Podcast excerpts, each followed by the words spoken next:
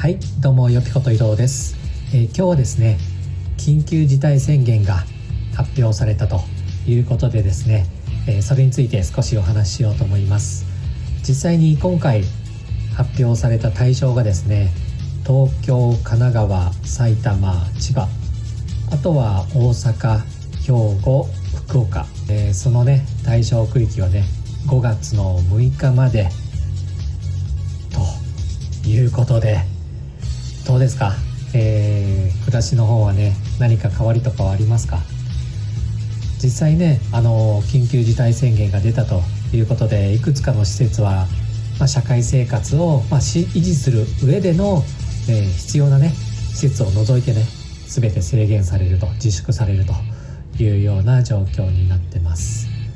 まあ、実際に稼働している施設としては、まあ、病院とか薬局とかの医療施設。あとはスーパーとかコンビニとかですかね、まあ、そういう食料品を販売するような場所。まああと普段利用するといえばまあ公共の、えー、移動手段の交通機関ですね。電車バスとかそういったのは動いてるんですかね。でも多くのね飲食店が今中止休業というかね要請されているような状態で非常に厳しいんじゃないかなと思います。実際あの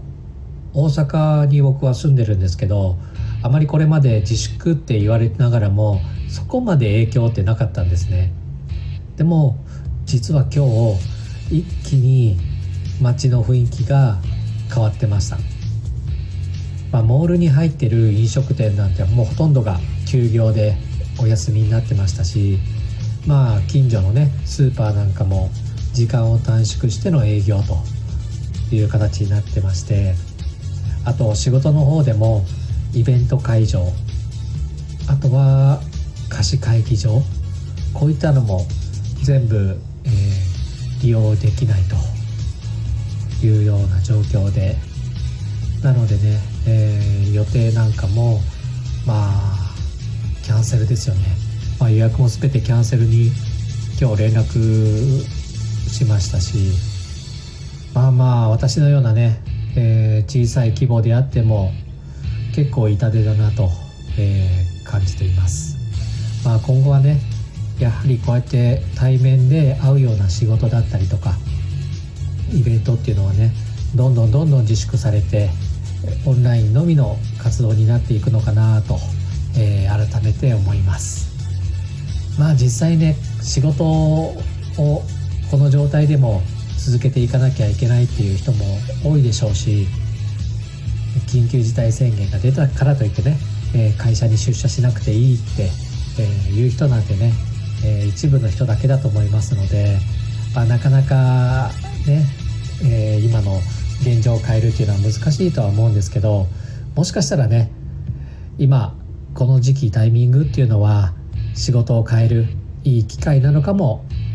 しれませんよね。まあ実際ねこのような事態にもかかわらず働き方も全く変わらず、えー、今までと同じっていうような職場っていうのもねある意味どうなのかなと思いますのでまあこれを機会にねオンラインで仕事をしたりあとはリモートワークを導入してる、えー、会社を見つけたりとかそういった活動をしていってもいいんじゃないかなと思います。ということでね、えー、実際私の周りでは、えー、一気に飲食店なんかが潰れてね外に出る目的がね どんどんなくなっている状態であとはまあ買いだめもしないようにと言われながらもねスーパーやそういったところもね時間短縮で、えー、買えないものなんかも増えてくるんじゃないかなと思いますので、えー、備えていこうと思います。ということでね、えー、本日は緊急事態宣言を受けて街の様子が変わったというのをね少しお話ししました。また、えー、どのような状況になるか今後分かりませんが環境にね対応していこうと思います。それでは皆さんも、えー、気をつけてコロナにはね負けないように生活していってください。それではまたお会いしましょう。さよなら。